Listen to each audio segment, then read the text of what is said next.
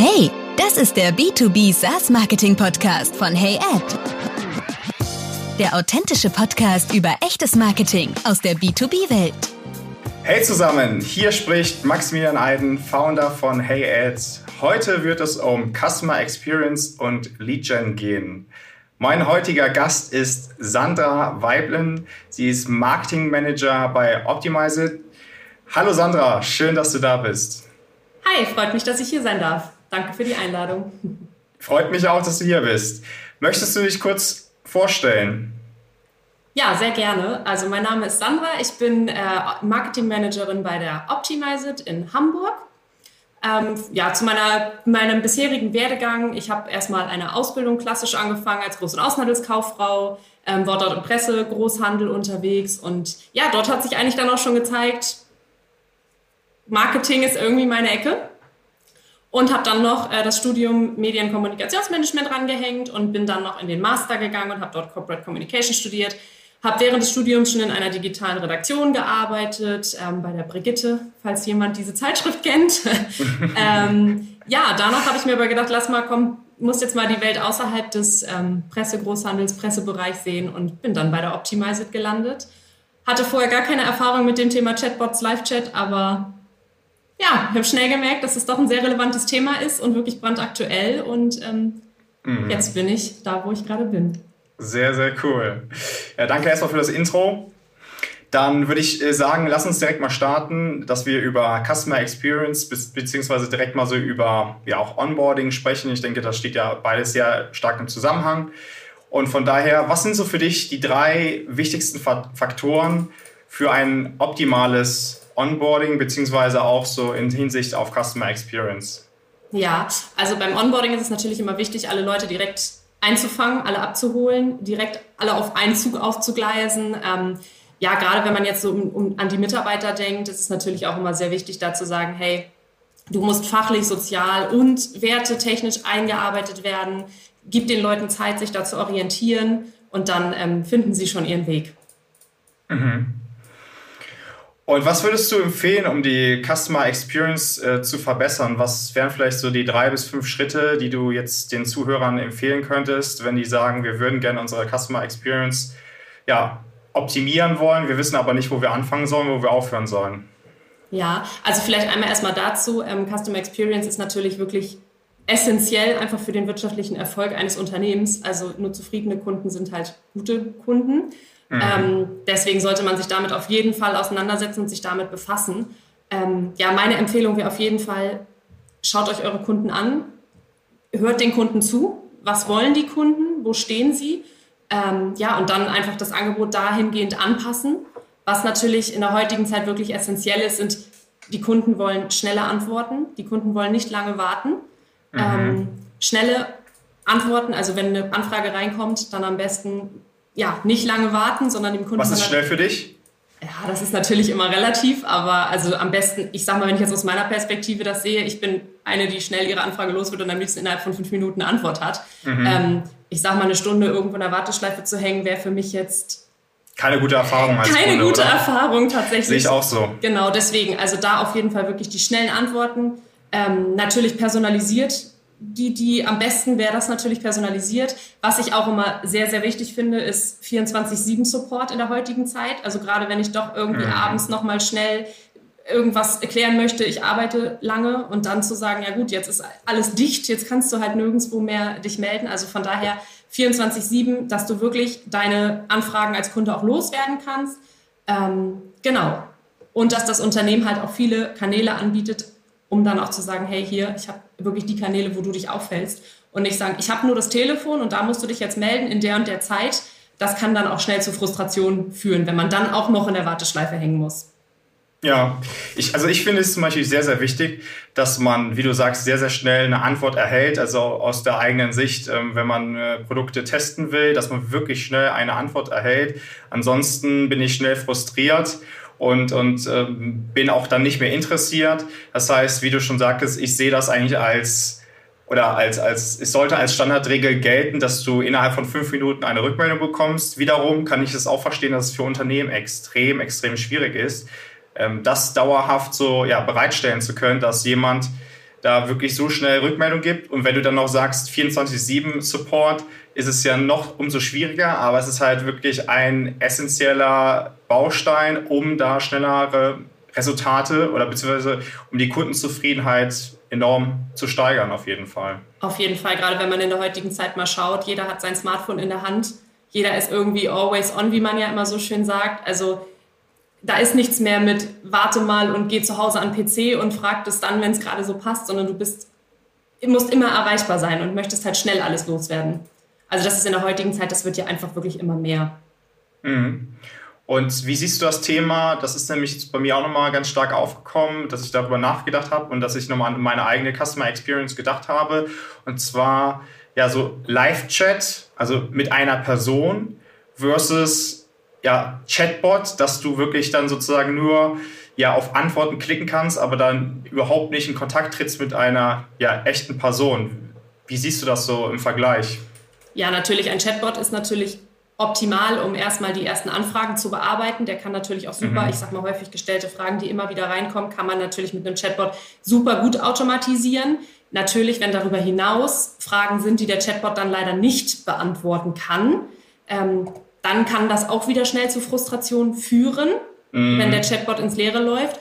Und um das ja. zu vermeiden, wird es halt wirklich, also empfehlen wir auch immer zu sagen, hey, nimm einen Chatbot, der kann dich unterstützen ähm, ja. Der nimmt bis zu 80 Prozent der Anfragen ab. Das sind so unsere Erfahrungen, die halt wirklich einfache Anfragen sind.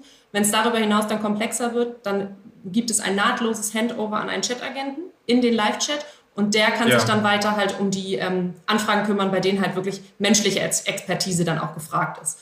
Und dadurch mhm. hat man dann natürlich auch wieder eine exzellente Customer Experience. Einfach, wenn man nur schnell eine Frage hat, kann man den Chatbot damit befragen, der kann einem schnell eine Auskunft geben. Und wenn man sagt, ich brauche doch noch mal jemanden, dann findet halt diese Überleitung statt. Ja, das habe ich nämlich auch schon erlebt, als, dann, als ich dann wirklich versuchte, irgendwie Kontakt aufzunehmen mit dem Customer Support äh, für, für ein SaaS-Produkt. Und dann habe ich wirklich mit dem Chatbot äh, geschrieben, in mhm. Anführungsstrichen, und habe dann ja, mögliche relevante Antworten anklicken können. Und dann konnte ich irgendwann auch ja, meine eigenen Fragen eintippen. Und das lief dann wirklich ins Leere. Und das war für mich zum Beispiel als, als Kunde, als potenzieller äh, User eine sehr, sehr schlechte Erfahrung, wie du schon sagtest. Und dann bin ich auch ähm, wirklich von der Seite runtergegangen. Und das ist ja das Letzte, was man eigentlich will. Das ist so, das ist so. Also man sagt ja nicht umsonst, dass äh, 50 Prozent der Kunden wirklich schon nach einer einzigen schlechten Erfahrung zum Wettbewerber wechseln, weil mhm. das ist heutzutage halt essentiell durch die ganze die Vielzahl an, an Wettbewerbern, die es natürlich, oder mit Marktbegleitern, die es gibt, da kann man dann schnell mal sagen, gut, bei dir war es jetzt nicht so, dann gehe ich halt zum nächsten. Ja. Also. Und wie, wie kann man aus deiner Sicht die Kundenzufriedenheit messen?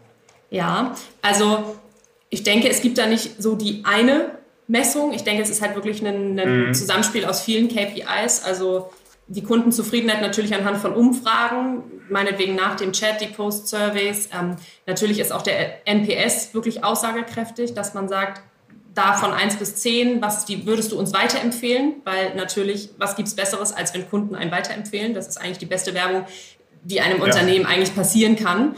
Ähm, natürlich auch Kundenbindung, wie oft wurde wieder gekauft, wie ist die Kundenloyalität, ähm, ja, und auch das Thema Upselling ist natürlich auch ein Riesenpunkt. Sind die Kunden zufrieden? Wollen sie halt weitere Produkte von uns haben? Ähm, und daran, denke ich mal, kann man das sehr gut erkennen, ob die Kundenzufriedenheit da ist. Natürlich, was auch immer wichtig ist, ist, ähm, wie viele Kunden sind wirklich auch abgesprungen? Wie viele haben dann im Endeffekt gar nicht mehr gekauft? Das ist natürlich auch immer noch ähm, mhm. eine aus, aussagekräftige ähm, Zahl. Und natürlich Beschwerde. Wie viele Kunden haben sich beschwert? Wie, wie ist da das Verhältnis? Also ich denke, daran kann man das dann gut festmachen, wie die Kundenzufriedenheit sich auszeichnet. Ja. Genau. Ich glaube, was auch extrem unterschätzt wird, und das ist so für viele Bereiche äh, gilt das, also nicht nur sozusagen Customer Experience, sondern auch Zielgruppenverständnis und generell äh, einfach das Kundenverständnis ähm, noch zu optimieren, ist mit den Kunden oder mit der Zielgruppe wirklich persönlich zu sprechen. Gerade äh, für, für alle Marketer da draußen ist es sehr essentiell, dass du auch das persönliche Gespräch suchst, denn das ist äh, das, was dir am meisten weiterhelfen, weiterhelfen wird, weil Umfragen und was du auch äh, gesagt hast oder NPS oder ähm, welche Tools da auch immer gibt oder welche Möglichkeiten, die sind ja gut. Aber ich glaube, nichts ersetzt das persönliche Gespräch mit einer, mit einer, mit einer Zielgruppe oder mit, mit schon bestehenden Kunden. Denn da wirst du wirklich erfahren, was die wirklichen Beweggründe sind, ist, ist meine Erfahrung.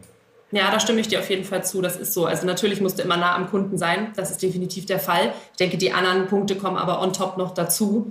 Die sind natürlich mhm. auch sehr essentiell, aber natürlich klar, mit dem Kunden immer ein Ohr am Kunde, um halt sein Angebot auch dementsprechend anzupassen. Das ist definitiv so. Und wie siehst du sonst noch die ja, sage ich mal, Möglichkeiten der Anwendung für einen Live-Chat. Jetzt äh, haben wir ja eher so darüber gesprochen, das Ganze über eine Webseite zu implementieren. Äh, siehst du da noch andere Wege und Möglichkeiten, das zu nutzen? Ja, also natürlich der Live-Chat auf der Website ist ja essentiell heutzutage. Also das, mhm. davon darf erstmal ganz, ganz grob jetzt nochmal drauf eingegangen. Ähm, natürlich, wenn man in ein Geschäft geht, Geschäft geht, wird man begrüßt. Man möchte auch auf der Website begrüßt werden. Also ich denke, heutzutage sollte das, wenn man Kundenkontakt hat, auch wirklich schon, ich sag mal, da sein. Einfach um den Kunden mhm. auch zu begrüßen, ihm seine Hilfe anzubieten ähm, und natürlich um dem Kunden einen Kanal anzubieten, den er aus dem privaten Gebrauch kennt. Jeder von uns ist WhatsApp, Facebook, das sind die Standardkanäle, die man heutzutage nutzt. Ähm, mhm. Und diesen Kanal dem Kunden einfach anzubieten als weiteren Kanal. Und es ist der schnellste und einfachste Kanal.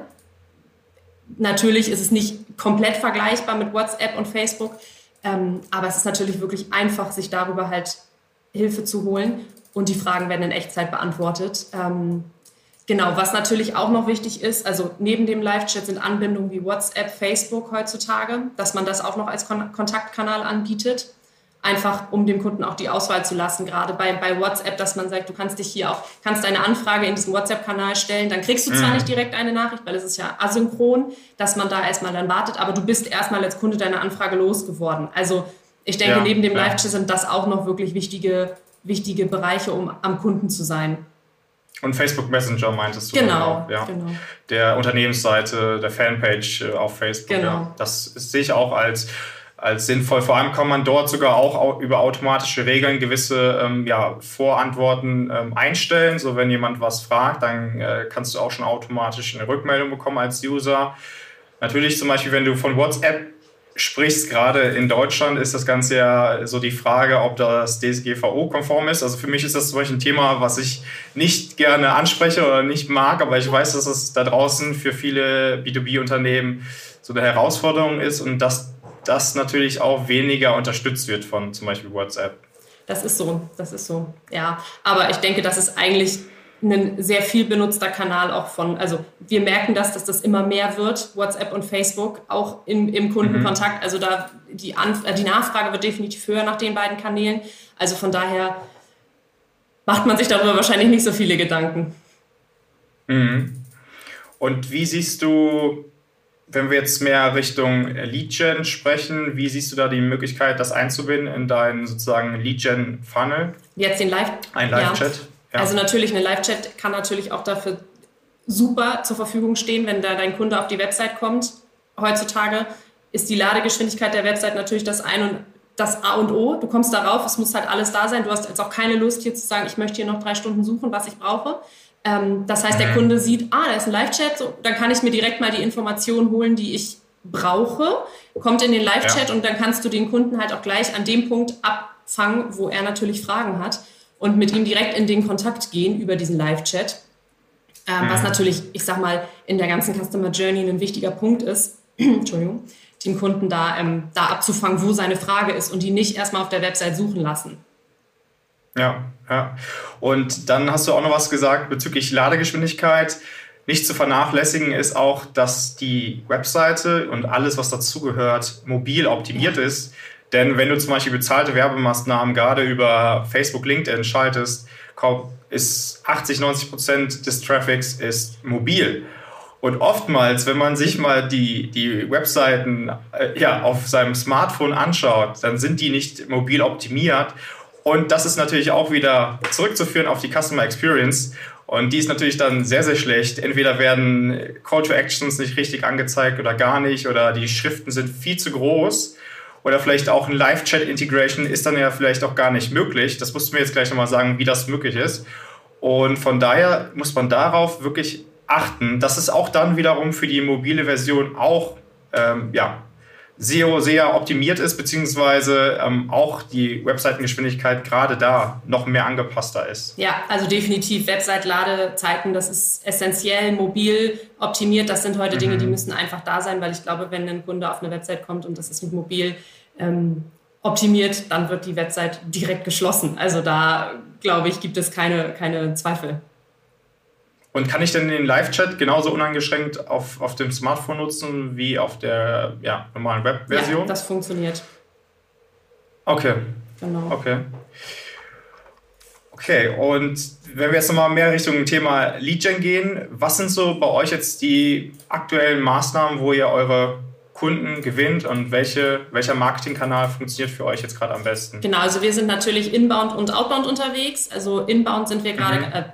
Content Marketing ist bei uns so das, das Thema. Wir sind natürlich auf LinkedIn ganz fleißig unterwegs, da unsere Themen zu posten und halt ähm, über Video. Also das ist ja definitiv der Trend, dass man sagt, Videos laufen da ganz gut.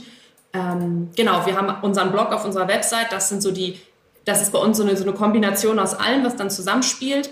Ähm, wir wollen halt da Mehrwerte schaffen und nicht mehr nicht diese klassischen Werbebotschaften raushauen, sondern wirklich aus unserer Erfahrung, die wir ja jetzt nun wirklich schon über 20 Jahre jetzt auch am Markt gesammelt haben, darüber halt ja. Mehrwerte zu zeigen, aufzuzeigen, ähm, ganz darüber hinaus über unser Angebot einfach, was kann ein Live-Chat, wie kann er dich unterstützen, was kann ein Chatbot, ähm, genau, das sind wirklich Themen, die wir halt über diesen Mehrwert dann halt an die Kunden tragen wollen. Genau, dann ist, wie ich eben schon sagte, unser Hauptkanal ist eigentlich LinkedIn, Social Media mäßig. Wir machen nur LinkedIn, weil da einfach natürlich B2B-mäßig unsere Zielgruppe auch sitzt. Ähm, genau, ansonsten fahren wir auch weiterhin Outbound-Kampagnen, wo wir auch noch weiterhin Kunden ansprechen. Wer ist eure Zielgruppe? Also unsere Zielgruppe sind natürlich also alle B2B-Unternehmen, ähm, die natürlich Kundenkommunikation haben.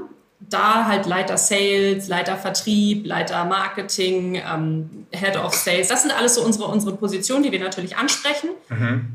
Ähm, genau. Und halt Unternehmen, größere Unternehmen, also mindestens 500 Mitarbeiter sollten es schon sein, einfach um da wirklich, ja, das Budget vorhanden zu haben. Und warum glaubst du, dass zum Beispiel deine, eure Zielgruppe nicht auf Facebook vertreten ist? Doch, auf Facebook wahrscheinlich auch, aber Facebook ist für uns erstmal nicht relevant. Wir haben gemerkt, dass LinkedIn einfach besser funktioniert. Wir hatten Facebook mal vor Jahren, aber da war nicht viel Traffic drauf. Mhm. Ähm, und LinkedIn ist einfach der Kanal, der aktuell ja wirklich am Kommen ist und für ja. diese Zielgruppe einfach essentiell ist, weil da der Austausch nochmal ein bisschen größer ist und doch nochmal mehr Entscheider auch sitzen. Ja. Und natürlich die steigende Nutzerzahl, das geht ja wirklich bei LinkedIn alles bergauf. Das heißt, wenn ich das jetzt so raushöre, nutzt ihr mehr organische äh, Maßnahmen als äh, bezahlte? Ja. Okay. Wie kommt das? Genau. Wir haben tatsächlich gemerkt, dass das für uns funktioniert. Es schafft halt auch Vertrauen. Mhm. Zu sagen, wir erzählen aus unserer Erfahrung und gehen über den Content halt rein. Mhm. Und genau, das war, das war jetzt so der ausschlaggebende Punkt. Klar ist jetzt bezahlter Content für uns nicht absolut, äh, dass wir sagen, das machen wir gar nicht. Mhm. Aber hauptsächlich setzen wir momentan erstmal noch auf organischen Content, das heißt, um das langsam aufzubauen. Ja, das heißt, jeder Marketer bei euch ähm, ja, veröffentlicht auch wöchentlich dann Content auf LinkedIn? Genau, genau. Also ähm, natürlich Marketing ist bei uns noch eine relativ kleine Abteilung. Also tatsächlich bin ich mit die Einzige, die das wirklich so, so. betreibt. Äh, mit noch einem Kollegen im, im mhm. Tandem ein bisschen. Aber tatsächlich sind unsere Vertriebler auch ganz viel unterwegs, auch noch auf LinkedIn. Wir, haben, ähm, wir sind da fleißig, am, also auf unserem Unternehmensprofil natürlich und auch auf den privaten Profilen. Wir haben unter anderem aber auch ähm, Leute aus dem Produkt, die bei uns ähm, Content auf LinkedIn verteilen. Also wir haben da so ein Zusammenspiel aus mehreren, mehreren Bereichen, dass wir auch alle Bereiche ein bisschen zeigen. Ja. Genau, und dann auf den persönlichen Profilen, dann sind die auch unterwegs. Und was wären da jetzt für dich so für diese, sag ich mal, Marketingmaßnahmen so die drei wichtigsten Erfolgsindikatoren, um da wirklich zu sagen, okay, wir sind da jetzt, diese Maßnahmen sind gerade effektiv, beziehungsweise wir sind da auf dem richtigen Weg oder ähm, wir verfolgen gerade irgendwie nicht mehr unsere Unternehmensziele? Ja, also ähm, natürlich ist es erstmal wichtig, Traffic zu haben. Also zu sagen, die, unsere Videos, wir posten jetzt hauptsächlich erstmal Videos, ähm, mhm. werden geklickt, werden gesehen. Es gibt natürlich auch die Engagement Rate, die ist für uns auch sehr aussagekräftig. Einfach wie ist, die, wie ist so die, die Reputation, was kriegen wir zurück?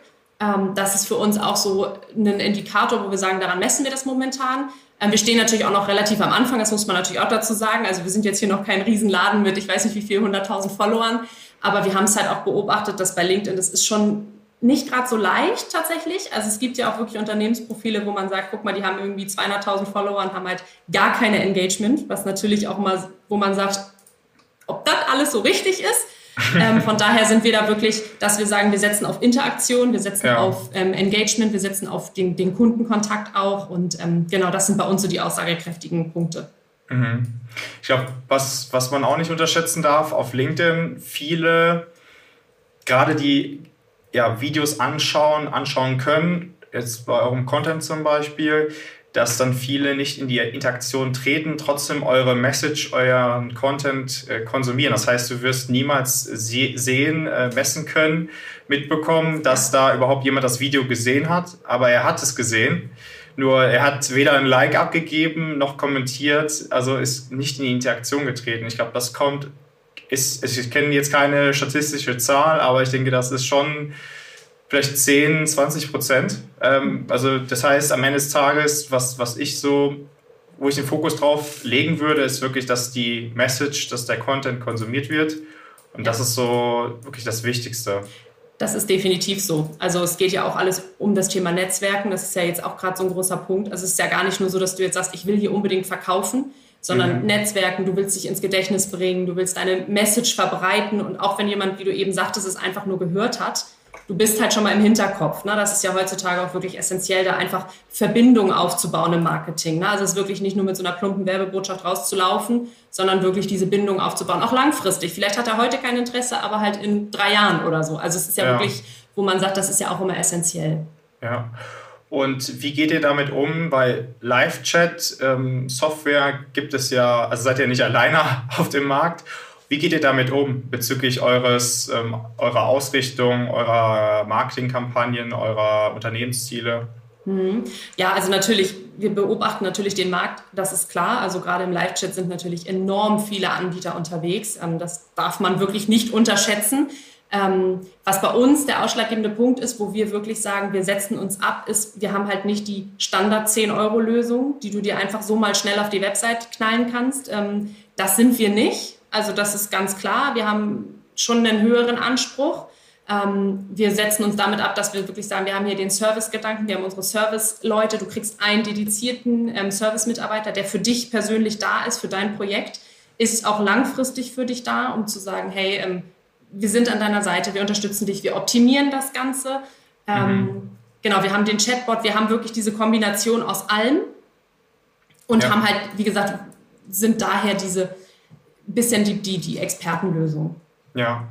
Das heißt, wie geht ihr am Ende des Tages damit um, mit, eurem, mit eurer Kommunikation, mit eurer Zielgruppe? Wie, wie äh, geht ihr davor, um das sozusagen, um euch dann letzten Endes von der Masse abheben zu können? Ja, genau. Also wir setzen uns natürlich, wir stellen uns als, als ähm, Partner an die Seite, also auch in der Kommunikation. Für uns ist es wichtig zu zeigen, wir sind da für dich, wir sind dein Partner, wir geben dir, ja. wir haben diese Erfahrung, wir haben uns, wir sind jetzt nicht erst irgendwie zehn Minuten am Markt, sondern wir sind wirklich schon lange mhm. am Markt. Was natürlich auch immer wichtig ist, wenn jemand ankommt, der gar keine Ahnung hat, für den ist es natürlich essentiell, jemanden zu haben, der wirklich diese Erfahrung hat mit mehreren Kunden, mit verschiedenen Kunden, mit größeren Kunden, ähm, einfach um da dann auch ähm, ja, diese Expertise halt zu sehen und zu zeigen. Und das wollen wir natürlich, so wollen wir uns auch präsentieren als mhm. ähm, Partner und als, als Partner mit Expertise. Ja, ja, interessant. Und jetzt bezüglich nochmal der Videobeiträge, habt ihr denn auch alle anderen Formate auf LinkedIn schon ausprobiert, ob die gut funktionieren oder nicht so gut funktionieren? Ja, also wir haben tatsächlich auch on top noch die Textbild haben wir, machen wir noch und wir haben jetzt auch angefangen gerade mit den Karussellposts. Also wir tasten uns da gerade langsam ein bisschen ran. Das mhm. ist, denke ich mal, auch nochmal was, wo man sagen kann, das hat, ist natürlich auch eine enorme Vorbereitung, aber das funktioniert auch sehr gut.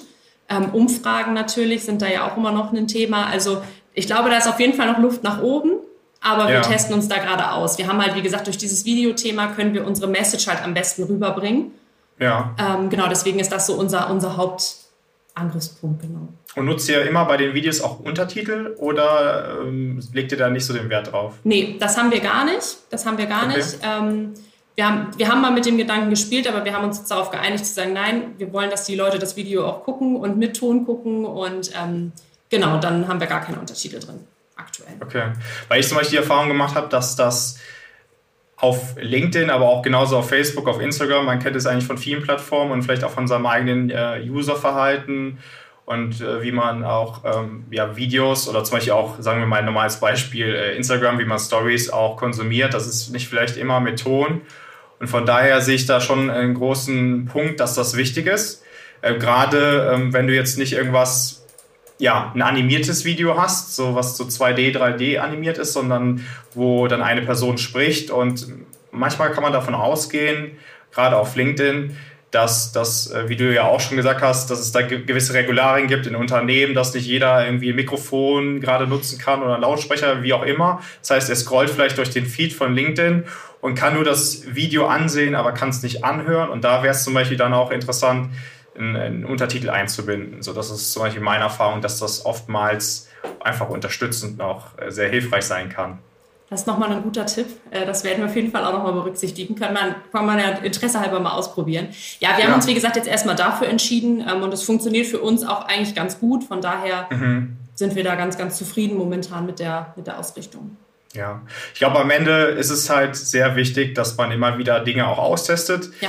Also das Schlimmste, was man machen kann, ist alles unter Behauptung, Vermutung zu stellen, sondern man muss es am Ende austesten. Äh, wir haben auch zum Beispiel alle Formate schon auf LinkedIn ausprobiert und haben einfach auch für uns gemerkt, Video funktioniert sehr gut. Mhm. Dann genauso Text, ähm, Bildbeiträge und Umfragen, das ist eigentlich so das Stärkste. Das sind so die stärksten Formate, die für uns zum Beispiel am besten funktionieren. Natürlich ist es da auch wieder so die Frage, inwieweit gestaltest du zum Beispiel äh, dann auch einen Beitrag, der eine Umfrage enthält, weil genauso ist es nicht aussagekräftig, selbst wenn du eine Umfrage machst und dann sind da irgendwie 200 Views drauf, was sagt das erstmal aus? Ja. So, wenn keiner bei der Umfrage teilnimmt, dann hast du da auch wenig von. Also sehe ich jetzt auch nicht so als großen Mehrwert, wie gesagt. Und da ist auch wieder der Punkt, man sollte davon ausgehen, dass einige auch einfach sich das anschauen und gar nicht äh, interagieren. Und von daher ähm, gerade da wäre dann die Frage, was hat der User davon, wenn er deine Umfrage sieht? Deswegen ist es dann auch wichtiger, dass man da ja, nicht nur die Umfrage als Beitrag hat, sondern auch natürlich noch der Text äh, hinzufügt. Ja, definitiv, definitiv. Also ich denke, es ist bei LinkedIn wichtig, dass man da diese, diese Mischung aus allem hat und nicht nur sagt, ich mache mhm. jetzt nur Text und Bild oder ich mache nur Umfragen. Ich denke, das ist schnell übersehen. Von daher denke ich, bei LinkedIn ist es wirklich wichtig zu sagen, man hat einen, einen ausgewogenen ähm, Content von ja. Text, Bild, Video, Bild, äh, Videotext, also wirklich von allem so ein bisschen was und dann kann man daraus ja auch sehen, was kommt bei seiner Zielgruppe einfach am besten an, weil ich glaube, das ist auch schwierig zu pauschalisieren. Also zu sagen, es ist immer bei meiner Zielgruppe das und das. Ich denke, das kommt auch viel ja. auf den Inhalt an. Dann funktioniert mal ein Text. Das haben wir, die Erfahrung haben wir auch schon gemacht. Dann gibt es den Knaller, wo man sagt, wow, jetzt ist Textbild, das ist der Wahnsinn. Und im nächsten Post ist es wieder so, ist in Ordnung. Also es ist wirklich, es kommt halt auch einfach ganz, ganz, ganz enorm wahrscheinlich auf, auf den Inhalt des Posts an. Ja, natürlich auch irgendwo auf, wann wurde es gepostet. Das sind ja auch immer noch so ein paar ähm, Vermutungen, die da im Raum rumschwirren. Wann gucken die B2B-Entscheider da jetzt wirklich gerade rein, um das zu sehen? Ähm, also es ist, glaube ich, einfach bei LinkedIn wirklich eine, eine Kombination aus allem. Ja, ich, denn das Zielgruppenverständnis ist einfach nicht zu unterschätzen. Ja. Wirklich seine Zielgruppe zu kennen, zu wissen, was tangiert die, welche Probleme schwirren denen jeden Tag im Kopf herum. Deswegen äh, hatte ich ja auch eben nochmal gesagt, mit der Zielgruppe sprechen ist eigentlich das Beste, was du machen kannst, um wirklich zu wissen, ähm, was interessiert die überhaupt. Und dann kannst du sozusagen auch komplett dein Messaging so äh, definieren bzw. so kommunizieren, dass es dann wirklich auch ansprechend ist. Und dann natürlich auch die goldene Mitte zu treffen zwischen, dass du sehr speziell über dein äh, Produkt oder vielleicht auch über deine Dienstleistung sprichst, ähm, aber auch so ein bisschen ähm, noch ja, äh, generalistisch sprichst, weil wenn du zu speziell sprichst, wo nur Fachwörter sind und das nur ein Prozent verstehen, macht es natürlich auch keinen Sinn. Das heißt, irgendwo musst du auch diese goldene Mitte finden und das richtige Format nutzen. Ich denke, die, die Zeit, wann du Beiträge veröffentlichst, das ist so ein Minimaleffekt. Ja. Der ist wahrscheinlich eher so bei ein Prozent oder noch darunter. Ich glaube, das macht nicht viel aus. Aber zum Beispiel musst du einfach, wie gesagt, musst einfach herausfinden, welches Format am meisten Sinn macht. Und zum Beispiel habe ich auch die Erfahrung gemacht, dass dieses Format äh, Stories auf LinkedIn sehr, sehr schlecht funktioniert. Okay. Das hat auch viel weniger Reichweite. Und äh, das sehen vielleicht dann, ich habe über 2000 Kontakte und im Schnitt sehen das irgendwie so 10 Personen. Natürlich kommt es auch darauf an, was du da wieder ähm, veröffentlichst, das ist auch klar. Aber so generell ist dieses Format zum Beispiel sehr, sehr schlecht aus meiner Erfahrung, beziehungsweise halte ich dieses Format auch nicht für sinnvoll für LinkedIn generell. Da hat man sich halt von anderen Plattformen das einfach abgeguckt, ja. äh, wie Facebook, wie WhatsApp, wie Snapchat, wie Instagram und hat gedacht, das wäre jetzt für LinkedIn auch noch sinnvoll. Aber ist es nicht. Und gerade weil du das ja auch dann momentan nur auf ja, der mobilen Version auch sehen kannst. Von daher ist das ja sowieso immer so die Frage in einem Business-Netzwerk, wo die meisten sowieso ähm, zumindest im Arbeitsalltag mehr äh, dann äh, ja, den Laptop, den, äh, den Standard-PC nutzen, ist das natürlich dann auch irgendwie nicht einsehbar. Das ist so. Wir haben tatsächlich mit diesen Gedanken auch schon mal gespielt, die Stories, aber das auch schnell mhm. abgetan, weil das passt, finde ich, auch nicht so in dieses berufliche Netzwerk. Das ist für mich eher, eher, wie du schon sagst, auf anderen Plattformen vertreten und man hat sich daran auch, glaube ich, dann einfach schon schnell satt gesehen. Von daher mhm. haben wir davon Abstand genommen, einfach weil Stories sind für mich, ich halte mein Gesicht in die Kamera und erzähle ein bisschen was und das passt auch einfach nicht zu dem, was wir erzählen wollen, dieses Format. Mhm. Deswegen haben wir uns da dann auch also gegen die Stories entschieden. Ja. Jetzt nochmal zurück ein bisschen zu dem Thema Lead Gen. Und ich denke, ein der, eine der größten äh, Themen im, im B2B-Marketing ist ja auch so ein bisschen äh, die Attribution oder Distribution ähm, bezüglich, was kann ich messen, ähm, wie effektiv sind meine Marketingmaßnahmen. Deswegen hatte ich so ein bisschen darauf angespielt. Deswegen, was sind so wirklich für euch die, die drei KPIs, wo du sagst, damit können wir wirklich wissen, dass, dass, wir, ähm, ja, dass, dass wir an der vorher ausgearbeiteten Customer Journey ähm, überhaupt sozusagen unsere Zielgruppe in die richtige Richtung lenken. Weil ich halte es zum Beispiel ja nicht für sinnvoll, dass du ja, einen Beitrag als Beispiel, ähm, jetzt als bezahlte Werbemaßnahme, dass du einen Beitrag ähm, ja, äh, auf LinkedIn veröffentlichst, der ein Call to Action enthält und du dich dann über ein Formular für einen E-Book-Download äh, anmelden kannst. So, das wird halt nicht funktionieren, weil erstens ist da keine Kaufbereitschaft da und zweitens ist das ja kein Marketing, wenn du nur versuchst, direkt deine User in irgendwelche Formulare zu schicken. Ja, definitiv. Also ich glaube, das ist auch wieder dann ein sehr frustrierendes Erlebnis. Also das machen wir momentan auch überhaupt gar nicht, dass wir sagen, hier, wir, wir mhm. haben hier ein, ein White Paper, lad dir das mal runter. Also das mhm. definitiv nicht, wie du schon sagst, auch vor allen Dingen von den Plattformen nicht. Ähm, mhm. Das machen wir gar nicht. Also natürlich ist es eine, eine super gute Lead-Gen-Methode, zu sagen, hier hast du ein White Paper und lad mal runter. Aber das ähm, funktioniert so gar nicht, sondern wirklich diese Interaktion zu schaffen, das ist heutzutage viel, viel effektiver und viel essentieller und dann darüber die Kundendaten dann auch abzufangen und zu sagen, was bei uns, um da nochmal zurückzukommen, wir haben ja auch uns auf unserer Website, mhm. Website den äh, Live-Chat, das machen wir natürlich auch ganz viel. Wir haben natürlich unser Produkt auch sehr präsent, um da zu sagen, hier, mhm. wenn du Fragen hast, melde dich bei uns, du kannst dir direkt da einen Termin buchen. Und das ist für uns auch nochmal so eine essentielle Aus also für uns auch nochmal eine wichtige, ein wichtiger Punkt zu sagen, hier, guck mal, so viele Leute sind in den Chat gekommen, so viele Leute haben sich durch den Chatbot geklickt, haben hier ihre Kundendaten hinterlassen und hatten dann eine spezielle Frage, die wir auch dann beantworten konnten. Das ist bei uns auch nochmal ein, ein, ein wichtiger Teil der Lead-Gen, definitiv, unser Website-Chat mit unserem eigenen Chatbot. Mhm. Und gibt es denn ähm, ja, Marketingmaßnahmen oder Kanäle, die du gerne in der Zukunft ausprobieren möchtest? Ja, also definitiv ähm, in ein White Paper wird bei uns ist in der Planung, dass wir da unsere Erfahrung halt auch weitergeben, dass wir dann halt auch spielen über die verschiedenen Kanäle. Ähm, das wollen wir auf jeden Fall machen. Also heutzutage Erfahrung weitergeben, wie ich eben schon sagte, Content ähm, teilen. Content Marketing ist irgendwie das, das Thema und da dann auch sagen, wir haben diese Expertise, wir wollen die jetzt auch zu Papier bringen. Ähm, ja. Natürlich SEO-technisch sind wir auch noch an, und also an, an Kampagnen unterwegs und ähm, unser Blog ist aktuell so das Thema. Da wollen wir ähm, jetzt nochmal richtig durchstarten und fleißig Blogs ähm, schreiben und verteilen und genau darüber auch auf jeden Fall. Das heißt aber, das White Paper einfach kostenlos zur Verfügung zu stellen, ohne dass man sich da anmelden muss oder so eher als Lead-Magnet? Genau, eher, eher als Lead-Magnet. Also wir haben, wir machen das in Kooperation mhm. und wollen das darüber dann halt über einen, über einen Newsletter verteilen. Ähm, genau, mhm. das ist aktuell so in der Planung. Okay, viele, also, weil meine Erfahrung ja. ist, dass das sehr, sehr viele machen, sei es organisch oder über Paid Social. Mhm.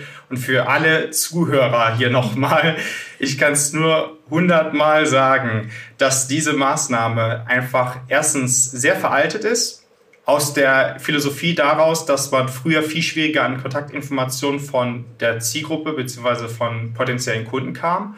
Und das Zweite ist, dass User auf Plattformen wie LinkedIn und Facebook erstmal keine Kaufbereitschaft haben. Das ist zum Beispiel nicht vergleichbar wie mit Google, dass da jemand schon in der Awareness ist, dass die zum Beispiel nach, äh, aktiv nach einer Lösung suchen für ihr Problem. Denn die User auf LinkedIn und Facebook sind nicht aktiv auf einer Lösungssuche. Das heißt, die haben auch keine direkte Kaufbereitschaft. Das heißt, wenn ich jemanden in so einen gated Content reinschicke, das heißt, dass ich mich für ein E-Book anmelden kann, dann ist ja die Philosophie, dass ich dann sozusagen eine E-Mail-Liste erstelle und danach dann ja eine E-Mail-Kampagne normalerweise ähm, folgt, äh, so eine E-Mail-Sequenz, vielleicht mit sieben, acht Stufen.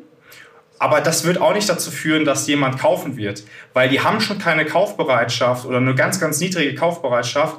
Die, viele wissen gar nicht mehr nachher, warum die sich überhaupt angemeldet haben dann ein großer äh, Prozentteil hat dann auch niemals dieses E-Book oder dieses White Paper überhaupt gelesen. Und dass sich das Kauf, ähm, Kaufinteresse nochmal verändert über äh, relevante E-Mails, das ist auch die Frage, ob die überhaupt wirklich relevant sind, äh, das wird sich nicht verändern. Und wenn man dann nochmal in seine historischen Daten reinschaut, aus den letzten zwölf Monaten, wird man auch sehen, dass die Konvertierungsrate so von ähm, diesem ehemaligen Lead zu Kunde vielleicht so bei 1% liegt, also so extrem schlecht. Und dann bedeutet das, dass ein, ein, eine gewonnene E-Mail irgendwie wahrscheinlich so bei 150 bis 300 Euro liegt. Und das Ganze ist dann am Ende des Tages, wenn man wirklich seine KPIs transparent abbilden kann, dann wird man sehen, dass der Customer Acquisition Cost einfach so teuer ist und diese ganze Maßnahme sich nicht lohnt und sozusagen auch zu dem heutigen Modell, wie B2B-Käufer heute kaufen, nicht mehr passt. Das ist so meine Ansicht äh, zu diesem ganzen Thema, weil ich bin einfach der Meinung, dass du, ich bin ja sehr fixiert auf Demand Generation. Das bedeutet nicht nur ungated Content, sondern dass du sehr große Mehrwerte schaffst für deine Zielgruppe. Das bedeutet wiederum, dass du E-Books, White Papers anbieten kannst, aber nicht aus der Sicht, dass du dann eine Gegenleistung erwartest und dass du damit messen möchtest, sozusagen, wen interessiert das, wen interessiert das nicht, sondern du gibst gerne Mehrwerte, du schaffst gerne Mehrwerte und, und teilst Content in welcher Form auch immer, über welche Plattform auch immer, aber hast nicht diese direkte Erwartungshaltung, dass sich dafür jemand anmeldet, weil der richtige Zeitpunkt ist, ist auf jeden Fall nicht, also häufiger nicht gekommen, wenn, wie gesagt, der erste oder zweite Touchpoint über LinkedIn ist und dann sieht er deine Ad vielleicht im Feed und klickt da eventuell noch drauf und dann ist das ja vielleicht mit einem Lead-Gen-Form von LinkedIn äh, verbunden, jetzt als, als Beispiel für eine Paid-Maßnahme. und, und dann ähm, macht man das relativ leichtfertig und vielleicht lädt man sich das noch runter. Ich kenne das aus meiner eigenen Erfahrung. Und dann lädt man das runter und das ist vielleicht nicht der erste E-Book-Download und du hast vielleicht noch drei andere auch noch auf, auf, auf deinem PC und du wirst es nicht lesen. Und das Schlimmste, was danach, danach noch passieren kann, ist, dass du ein, zwei Tage später auch noch kalt angerufen wirst. Das habe ich auch schon erlebt. Du hast überhaupt keinen Zusammenhang mehr zu der, äh, sozusagen, zu der Geschichte, dass du dich da mal angemeldet hast für ein E-Book-Download. Und das ist zum Beispiel so, das sind so Sachen, auch wieder bezüglich Customer Experience, gerade dieses kalt anrufen nach einem E-Book-Download oder auch genauso nach dem, wenn du Webinare bewirbst und du meldest dich da an und ein, zwei Tage später wirst du angerufen. Das ist so schlecht für die Customer Experience, dass du davon ausgehen kannst, dass dann danach die Leute auf jeden Fall jegliche Kontaktmöglichkeiten zu dir abbrechen werden. Das ist so meine Erfahrung. Na, dann schauen wir mal, wie das da uns, bei uns sich auslöst. Aber tatsächlich haben wir, wir werden das nicht als, als Newsletter von uns aus erfahren, ja. sondern wir haben, wie gesagt, über eine Kooperation. Von daher gibt es dann einen festen Newsletter-Stamm, der das auch kennt, dass da fleißig White Paper reinfliegen.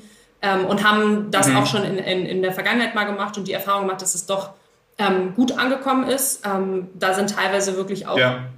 ja. ich sag mal, vielleicht noch keine Kunden raus, aber auf jeden Fall ähm, hat man da auf jeden Fall schon mal Touchpoints gehabt. Die haben wir, das funktioniert und ähm, langfristig kann sich daraus dann ja auch was entwickeln.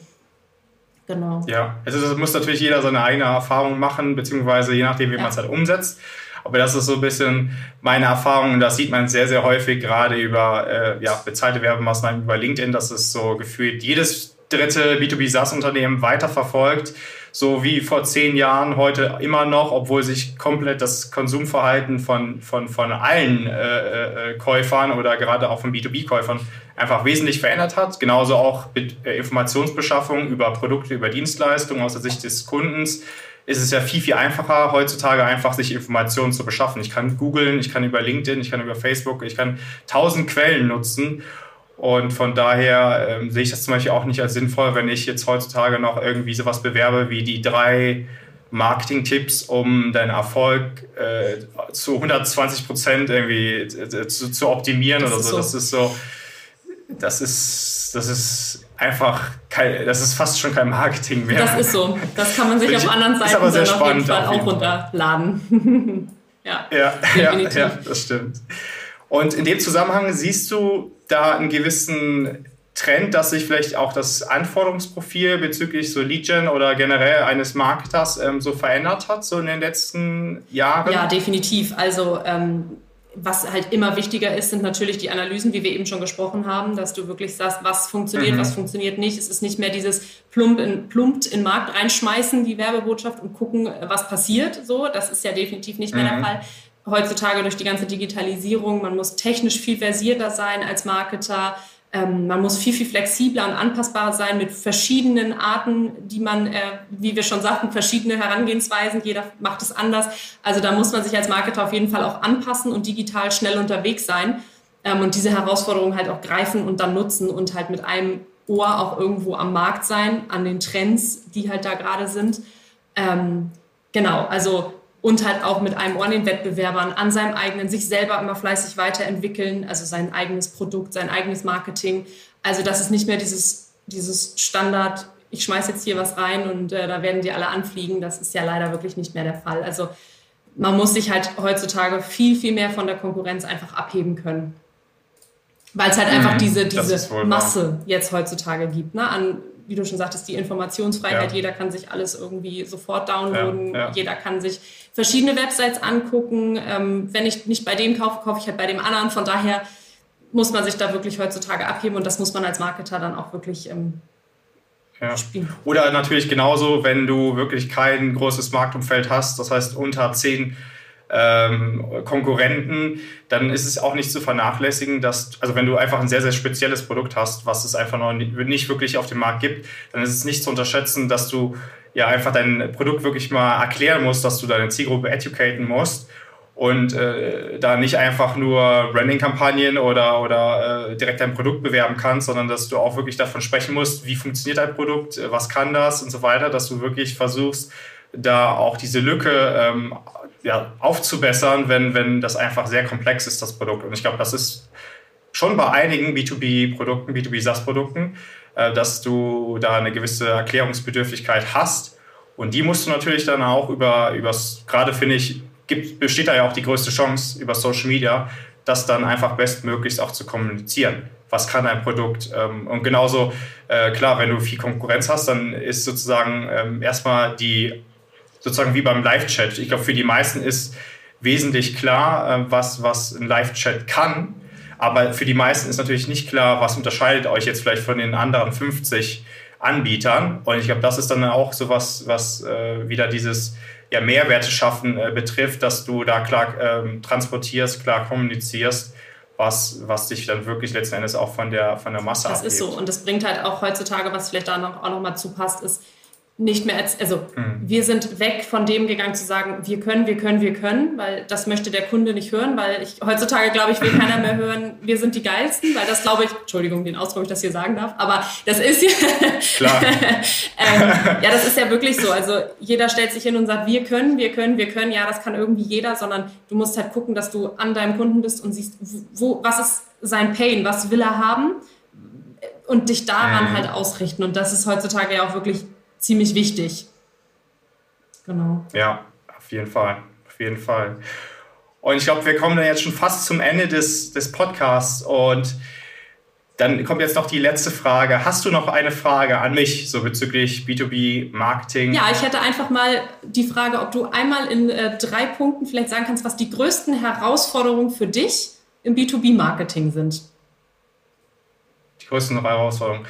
Ich glaube, einmal ist es die, ist es die Kontinuität, dass, dass man stetig klar kommuniziert, äh, im, sozusagen im Interesse der Zielgruppe, ja, was du anbietest. Also wenn ich jetzt für mich als, als Agentur spreche, aber ich glaube auch genauso für B2B SaaS-Produkte, dass ähm, wirklich kontinuierlich klares Messaging und dann wiederum, das, der zweite Punkt ist diese, was ich ja schon meinte, die, ähm, dass die direkte Attribution heutzutage nicht funktioniert. Das heißt, ähm, wir setzen ja auch viel auf Demand, Demand Generation.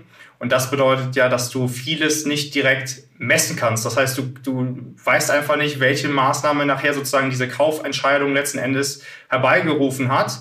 Äh, weil wir zum Beispiel dann ähm, ja, Content publizieren auf, auf LinkedIn. Wir machen ja auch hier den Podcast über Spotify, über iTunes und so weiter. Und das heißt, äh, du hast viele mögliche Touchpoints auch mit der Zielgruppe, aber du weißt halt letzten Endes nicht genau, welche, sozusagen, welche Maßnahme hat äh, zum Erfolg geführt. Und das schafft ja natürlich so eine gewisse Intransparenz. Äh, Intransparenz. Wiederum schafft das aber auch ganzheitlich ein größeres Vertrauen, weil du, weil du nachher einfach viele Punkte hattest, wo, wo du Mehrwerte geschafft hast, wo du natürlich ganz klar auch gezeigt hast, ähm, dass du die Zielgruppe verstehst. Aber wiederum ist es natürlich da nicht immer so, äh, so, so transparent, dass du äh, weißt, okay, ist das jetzt genau der richtige Weg oder ist vielleicht diese Maßnahme nicht der optimalste Weg? So, da, natürlich gibt es da auch ähm, ja, AI-Software, um vielleicht die bessere Attribution auch noch abdecken zu können oder diesen sogenannten da, äh, ja, Teil des Dark Funnels abzudecken. Aber wie gesagt, es gibt einfach Punkte, die sind nicht klar abzudecken. So, und was ist der dritte Punkt für mich? Der dritte Punkt ist, das ist eine gute Frage. Ich denke, das sind so eigentlich diese zwei Punkte sind eigentlich für mich so die wesentlichsten Punkte. Denn, ja, vielleicht, okay, der dritte Punkt ist, aber das ist nicht aus unserer Sicht, sondern, also als Agentur, sondern auch, finde ich, für B2B SaaS-Produkte. Und zwar, das ist so dieses klare Verständnis für wie Social Media Plattformen funktionieren.